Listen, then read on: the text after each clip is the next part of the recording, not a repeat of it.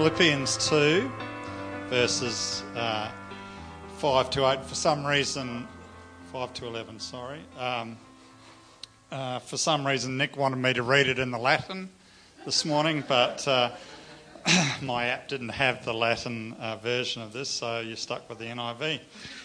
Your attitude should be the same as that of Christ Jesus, who, being in very nature God, did not consider equality with God something to be grasped but made himself nothing, taking the very nature of a servant, being made in human likeness, and being found in appearance as a man. He humbled himself and became obedient to death, even death on a cross. Therefore, God exalted him to the highest place and gave him the name that is above every name, that at the name of Jesus every knee should bow in heaven and on earth and under the earth and every tongue confess that Jesus Christ is Lord to the glory of God the Father.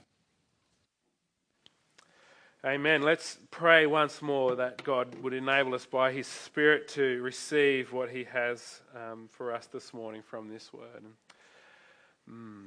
And so we just, yeah, we thank you, Lord, that though we are frail, though we are like grass and uh, we come and go and um, and, and other things come and go and fade, but as it says in your word, that your word is eternal, that nothing will fade. And so, Father, I pray this morning that by your Spirit that you bring this word to life for us. Again, as I often pray with a familiar passage for many, Father, I pray that that familiarity would not sow contempt or complacency for us this morning, but, but that your word would be made live and new and transformative in our life this morning. In Jesus' name, amen. Uh, so, yesterday, uh, Christy and I uh, had the opportunity to um, take care of uh, Ellie and Sienna, Eliza's girls, for the, for the afternoon um, while she worked. And um, they're the easiest girls to take care of. Uh, it's not a very hard thing to do. But um, Sienna had um, been asleep in the, in the porta cot in our spare room, and and um, she was waking up, and so I went to collect her. And as I opened the door, she was sitting in the cot, and she looked at me and she pointed at me and she said, Jesus.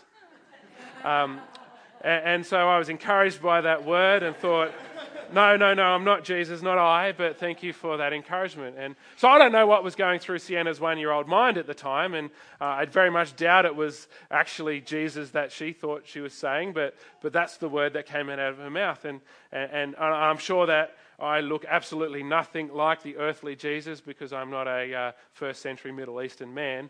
Um, and I'm, um, I've strive in my life to, to, to, to be an imitator of Jesus, but I've got a long way to go there. But, but I thought I'd start with that this morning because the Bible, over and over again in the New Testament, calls us to be imitators of Jesus. Um, though I don't actually look like Jesus, we, we're all called to look like Jesus. Uh, when, when people see us, they should recognize Jesus in us. They should recognize something in us that looks like, that feels like, that uh, appears as Jesus. We're called to be imitators, followers of the example of Jesus. And so, as we continue our, our It Is Finished series, exploring what, what Jesus finished on the cross and through his resurrection for us, uh, this morning we, we're going to explore the example to follow that is the cross and resurrection. Because if, if we're called to imitate Jesus, then the ultimate expression of who Jesus is is his, and, and this morning's passage brings this into it his incarnation, his becoming flesh, his cross, and his resurrection. If we want to uh, uh, boil Jesus down to the essence of, of who he is and who he was in his earthly existence, those are the things that, that paint the picture of an example to follow. And so the cross, as we've talked about, and the resurrection is, is, uh, is, is the means through which we have life it is the means through which we're made alive in Christ and seated in, in heavenly realms. It's uh, the means in which our, our sins are, are paid for, but it's also the example that we're called to follow. Though, though we, hopefully, for, for none of us in this room, will literally be crucified, though many believers throughout history have, um, that we're called to follow the example of the cross and resurrection, and as I said this morning, the incarnation. And so this morning's passage begins by saying, saying that we, as followers of Jesus, should have the same mindset as Jesus. And Steve read from the NIV, and, and, and for some of us, we'd be aware that there's been an update to the NIV in 2011, and, and some of their translation has changed. And, and so the 2011 version says, if you're in your relationships with one another, have the same mindset as Jesus Christ.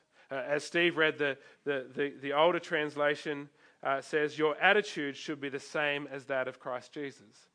And so, literally, in the original Greek, it says, Have this mindset in you that was in Jesus. Have this mindset in you that was in Jesus. The you, though, is plural. And so that's where the, the, the, the more recent translation has this amongst your relationship sense. But I want to say this morning that, that both translations are right. It's not either or, it's, it's that the mindset of Jesus should be in us as individual followers of Jesus. It should be in our church community, and it should be expressed in the relationships we have amongst the church family and with the church's relationship with the world around us. Our, our attitude, our mindset should be shaped with that attitude and mindset that was in Jesus. Uh, this word for, for mindset and attitude in the, in the Greek is uh, phroneo. Um, and, and it's a difficult word to translate into English because it carries such a, a rich sense of meaning. Uh, it's an inner perspective that shows itself in corresponding outward behavior. So it's not just a, an abstract collection of beliefs and thoughts. It's not just kind of, oh, this is kind of the stuff I think. It's an inner perspective, but it's not the mindset of Jesus unless it's expressed in outward behavior. And so, as Paul goes on to talk about who Jesus is and the mindset he, he, he, he had and expressed, he doesn't talk about Jesus' abstract thoughts and perspectives. He talks about his action, his behavior. See, it's not really something we believe, it's not really a mindset we have unless it shows up on the outside. So, so phroneo, the, the mindset or the attitude we're, we're called to have that was in Jesus is an inner perspective that expresses itself outwardly. It's also difficult to translate because it contains both the cognitive, that is, the, the thinking, uh, intellectual part of our mindset, and the visceral aspects, the, the feeling part of our mindset. And so, what, what that means is that we're not just called to think the same as Jesus, we're called to think the same as Jesus and feel the same as Jesus. Our thoughts are to be shaped with the, the thoughts that Jesus had. Our, our feelings are to be shaped with the way that Jesus felt about the world and life and God. And uh, we're called to think and to feel in our brain and in our guts, be like Jesus. And so Jesus is the exemplar, the perfect example of not just the mindset, but the behavior that Paul is urging the church to embrace. And he's actually, if we go back to verses 3 and 4, Paul's actually using Jesus as the example to illustrate what is explicitly called the church in Philippi to, to express in their attitudes and behaviors. So in 3 and 4, he says, Do nothing out of selfish ambition or vain conceit Rather, in humility, value others above yourselves, not looking to your own interests, but each of you to the interest of others. And then he says, in your relationships with one another, or in you, have the same mindset as Christ Jesus. Have the same mindset as Christ Jesus. And so, the purpose of, of, of the description of Jesus that follows is to call us to go deeper to, to understand the mindset and attitude of Jesus. But, but often, because, because of what Paul says about Jesus here, is, is so profound and, and so rich, we, we get lost in, in, in focusing on Jesus, which seems an odd thing to say, and we forget to go the extra step of saying, what, what about Jesus am I called to imitate? What, what mindset of Jesus is Paul expressing here that I'm called to have within myself? What attitude of Jesus is Paul talking about in these words that I'm called to, to think and to feel?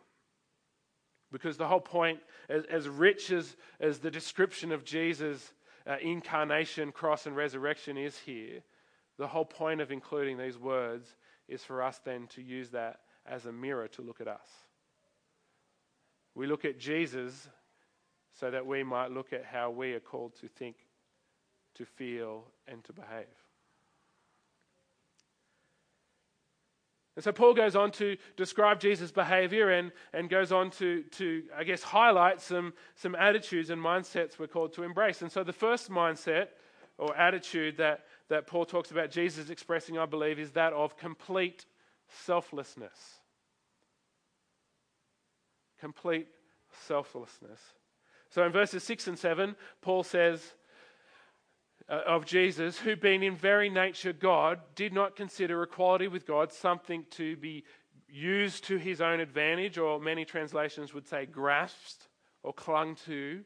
Rather, he made himself nothing by taking the very nature of a servant or, or slave, we could translate that word, being made in human likeness. So Paul says Jesus was in very nature God. The Greek word is morphe, which means the essential characteristics of something, that which you can't be the thing without containing. And so Paul is saying, as it says in the NIV, that Jesus was in every possible way in his essential characteristics, in his very nature, God. He was co eternal with God. He existed before time began with God, as it says in John chapter 1, he was both with God and was God. See, Jesus had no higher stat. Jesus had there was no higher status, power, advantage, or worth than that which Jesus possessed. Let me say that again because I bumbled on it a bit.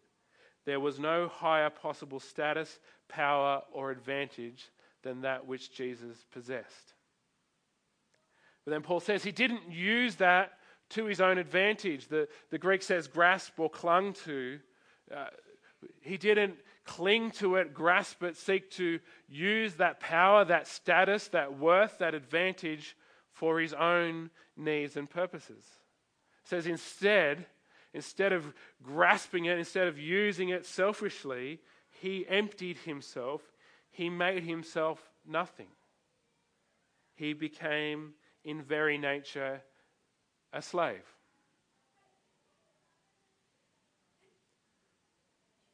That he who was in his essential essence all that God is and was and will ever be became in essential effort, essence a servant or a slave. It says, being found in human likeness, he became flesh. Paul is talking about the incarnation here, that we would call it in theological terms, the, the God becoming flesh like us. And so the attitude that Jesus expresses here, the mindset, is that of complete selflessness. That he who had all, who was due all, gave all, emptied himself of everything for our sake, for the sake of others. And and many see in this, this sense of, and that's why I say, even though the translation is, is spot on, saying that Jesus didn't use his position or status to his own advantage. That's why I remind us that the original language was grasping because it reminds us of, of how we fell in humanity. Our fall into sin, our rebellion against God, was a rebellion of grasping. As, as Adam and Eve in the garden reached for equality with God, expressed in the, the, the fruit of the tree of the knowledge of good and evil. They grasped for, for equal status, for equal power, for, for equal worth with God, and in doing so fell from the, the value and worth that we were created with. And so Jesus, Paul is expressing him here as, as the antidote to our grasping is his non-grasping, he's emptying himself for others. He emptied himself in complete selflessness for those who were completely selfish. We seek to fill ourselves, as Adam and Eve sought to fill themselves with the fruit of the knowledge of good and evil. We seek to fill ourselves. we are, since the fall, inherently selfish. If we're hungry, we want to eat first. If we're needy, we want our needs met first. If we lack for something, we want that to be given to us before we think about the needs of others. That's our inherent nature as, as uh, fallen humanity. Yet Jesus emptied himself. Uh, to reflect back on verses 3 and 4 of Philippians 2, uh, the things that, that Jesus expressed, that Paul is calling the church to express here, is expressed in these words Do nothing out of selfish ambition or vain conceit. Do nothing out of selfish ambition or vain conceit. Jesus, who had the possibility of doing absolutely anything with all power and worth, chose to do nothing out of selfish ambition or vain conceit. And I like the way that Paul says it here because it, it kind of presupposes for us as, as humans that we will have selfish ambition and vain conceit.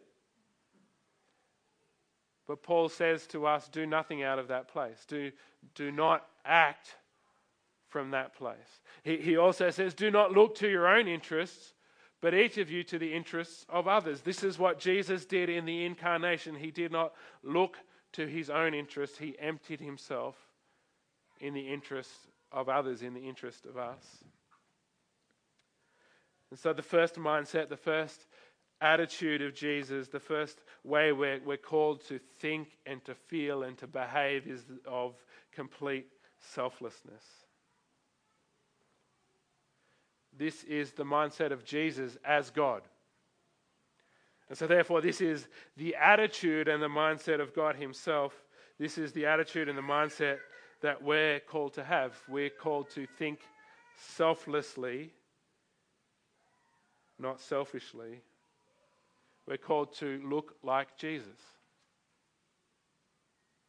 to stand out in a world of selfishness, to be those that are completely selfless.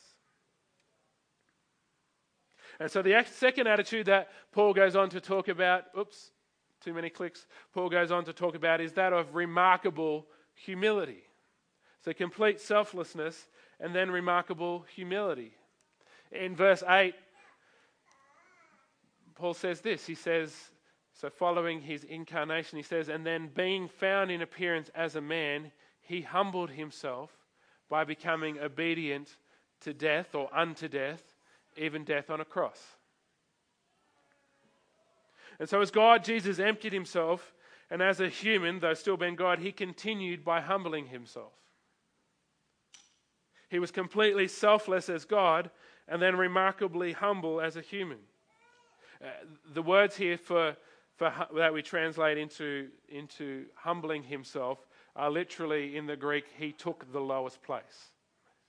He took the lowest possible place. He who was due the highest place, he who was due all worship, all praise, all glory, all honor, he was who was due to have all things under his feet, as it says of the Lord, took the lowest place, placed himself under all things. And so for Jesus, it says in, the, in this verse that, that this humility was expressed through obedience and through sacrifice.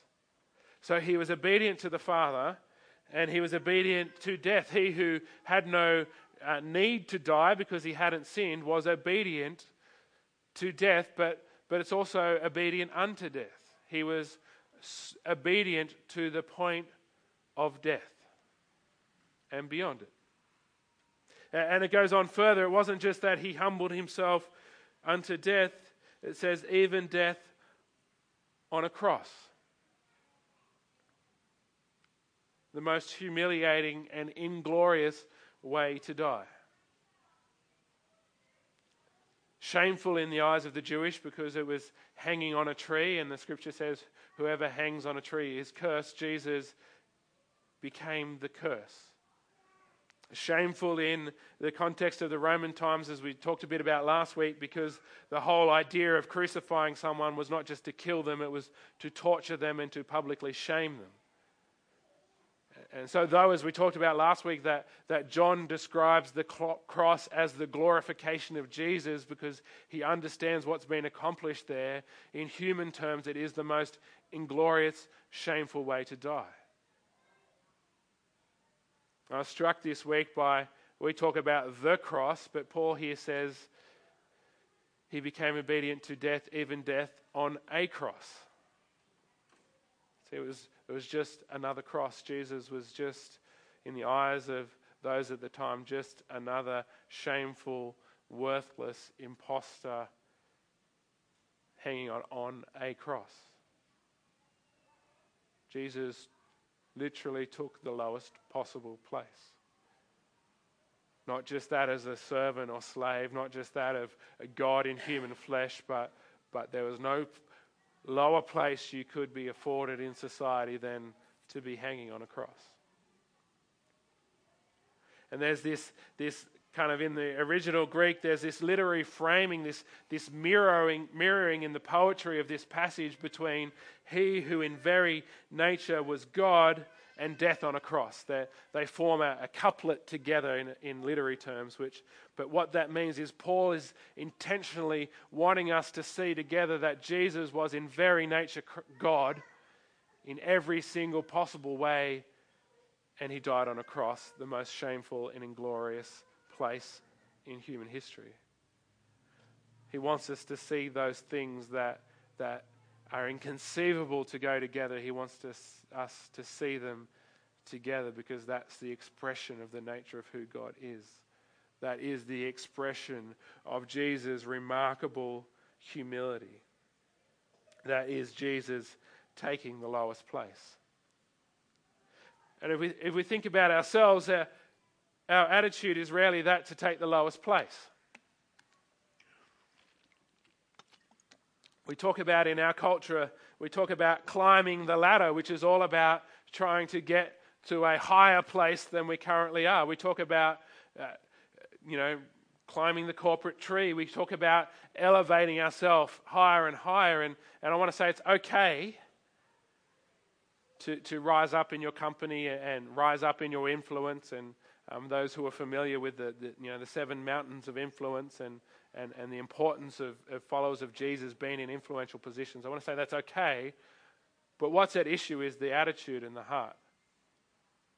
Is it selfish ambition that drives us to climb the ladder? Are we seeking a higher place for ourselves, or are we are seeking a higher level of influence for Jesus in our society? It's challenging for me, even, you know, Sometimes you might think, oh, I'm a pastor, and so, so you know, all of, all of what I do is, is, is completely selfless and for Jesus, and you probably haven't actually thought that about me. But, but it's challenging even for me because I, I, I really desire the church to grow. I really desire all of Yass to know the name of Jesus and to worship Him. But I also have to be careful that, that what's driving me is not selfish ambition to, to grow the church so, well, I look good now, don't I, because the church is bigger. And I've really been, God's really been challenging me around this to, to separate off what is gospel ambition and what is just Nick's selfish ambition. Because I believe that God wants all of Yass to know the name of Jesus and to worship Him. Uh, the, the action may be the same, but we really need to think about what is the inner motive. And if we're to think and to feel and to act like Jesus, our, our inner motivation, our mindset has to be that of remarkable humility.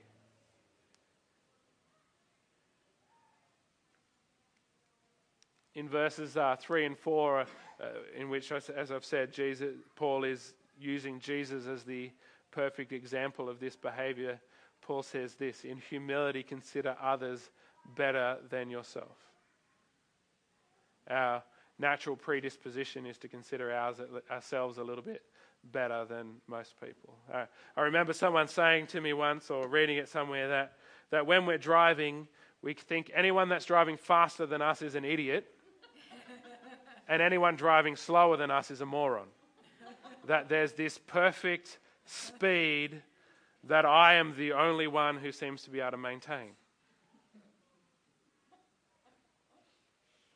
Uh, and we laugh about that, but, but that's the way we tend to think in life that, that, you know, there's this handful of people that they're just a little bit too religious and, and too restricted and too tight. But then there's these other people over here who are, they call it grace, but they're just, you know, they're just using that as an excuse to live this loose and free and easy life. But, but me, I'm in the middle and I've got it right. I'm holding things perfectly together.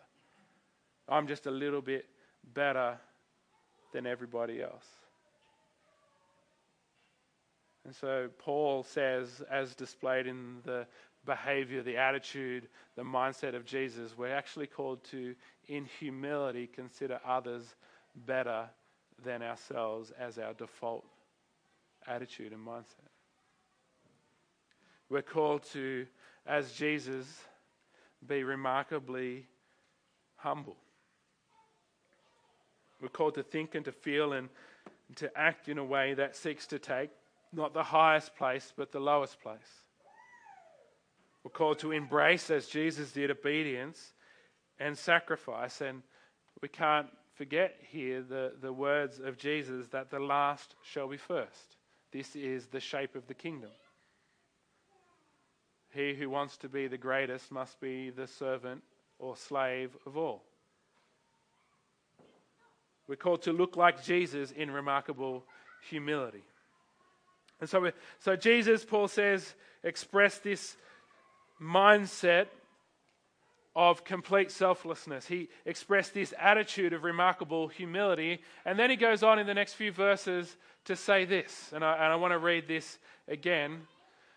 Therefore, God exalted him, that's Jesus, to the highest place and gave him the name that is above every name, that at the name of Jesus every knee should bow in heaven and on earth and under the earth, and every tongue acknowledge or confess that Jesus Christ is Lord to the glory of God the Father. And so here's, here's the point in this passage where often we just kind of lose track of this is supposed to be about a mindset that I embrace. We kind of start to think, has perhaps Paul just gotten caught up, as it seems he sometimes does, talking about Jesus and he's, he's saying, you know, we should have the mindset of Jesus. And then he just gets excited talking about Jesus and just goes off into praise about Jesus and then kind of thinks, well, what was I talking about? Sorry. We, we lose track of the intent here because this language is so profound about Jesus.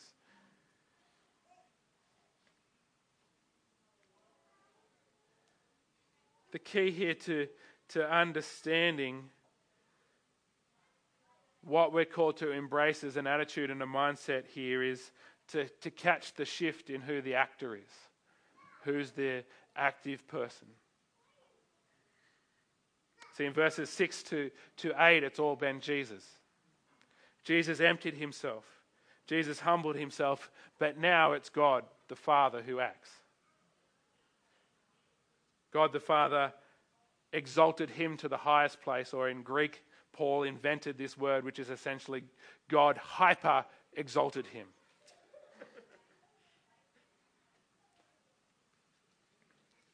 God gave him the name that is above all names, that all might bow and confess his lordship. And so, what is the attitude that, that Paul is calling us to grab out of this and, and have within us? Then I want to suggest that it's this that it's trusting in God for our vindication as trusting in God for our glorification, trusting in God to reveal the character of our behavior. This is a consistent call throughout Scripture. In, in uh, Peter's letters, in 1 Peter 5 6, he says, Humble yourself, therefore, and God's mighty hand, under, sorry, humble yourself, therefore, under God's mighty hand, that he may lift you up in due time. James, the brother of Jesus, says, Humble yourself before the Lord, and he will lift you up.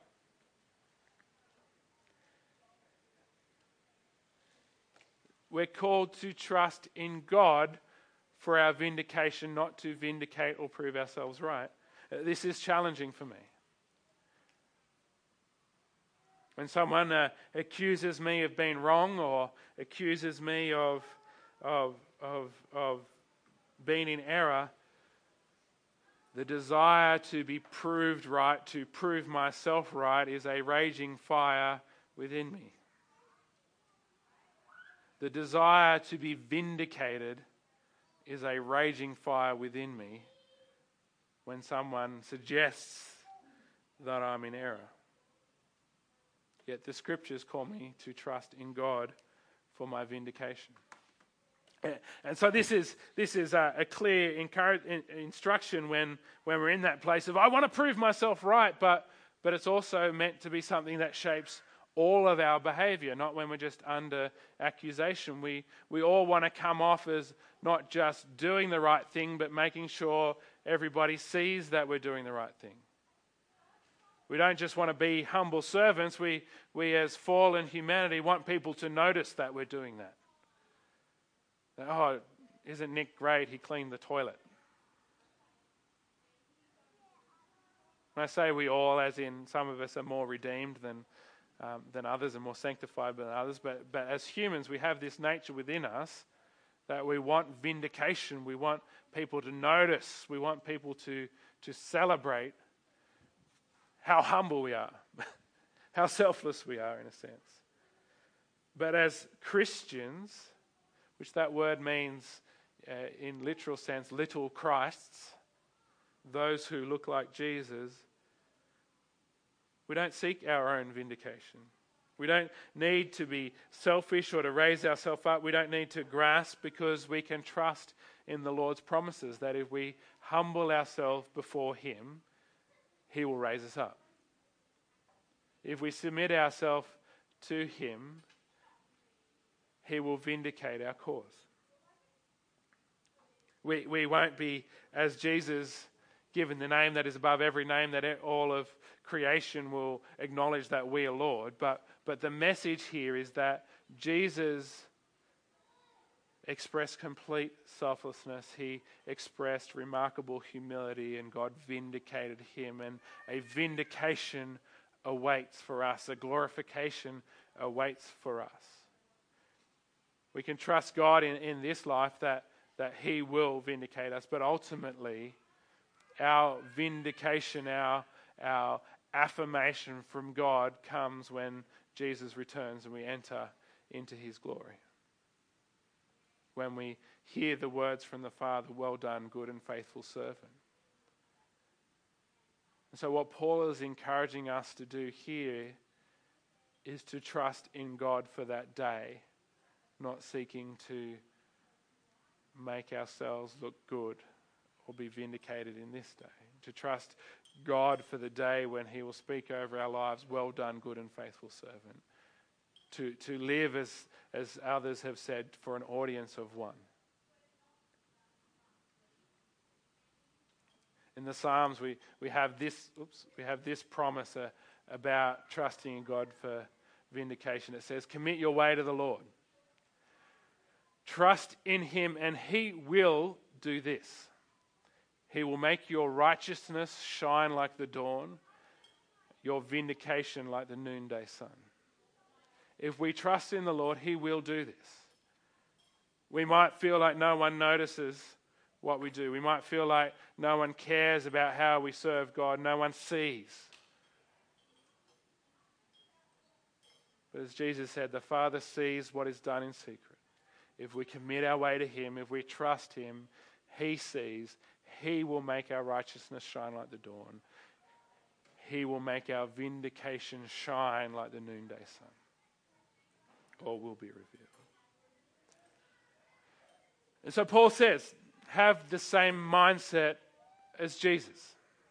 Have the same attitude as Jesus in yourself, in your relationships with the church, in the church itself. We're, we're called to look like Jesus, to, to think, to feel, to behave like Jesus, so that when the world sees us, they see Jesus.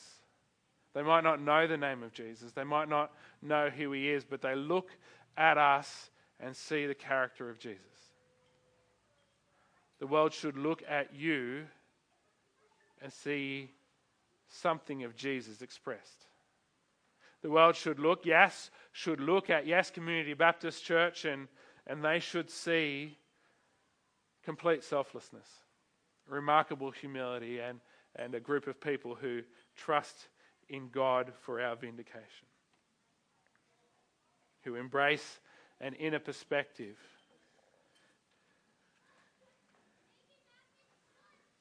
A thinking and feeling that expresses itself in corresponding behavior. So I'm going to pray, and our worship team are going to come and, and, and finish in song. But I'm going to pray because we can't think and feel and act like Jesus in our own strength. It's only through the empowering of the Holy Spirit that it's possible for us to have the mindset of Jesus. Um, so I'm going to pray for God's enabling and empowering, and then, then we're going to worship our Redeemer in song once more. And so, Father, I pray, and I just encourage you to, to pray with me and, and, and adopt whatever posture of, of, of readiness to receive um, you'd like to take. And so, Father, I pray that in us, your people would be the mindset the attitude that was in Jesus. I pray that you, by the power of your Spirit, would shape us to be completely selfless. I pray that by the power of your Spirit, you would shape us to be remarkably humble.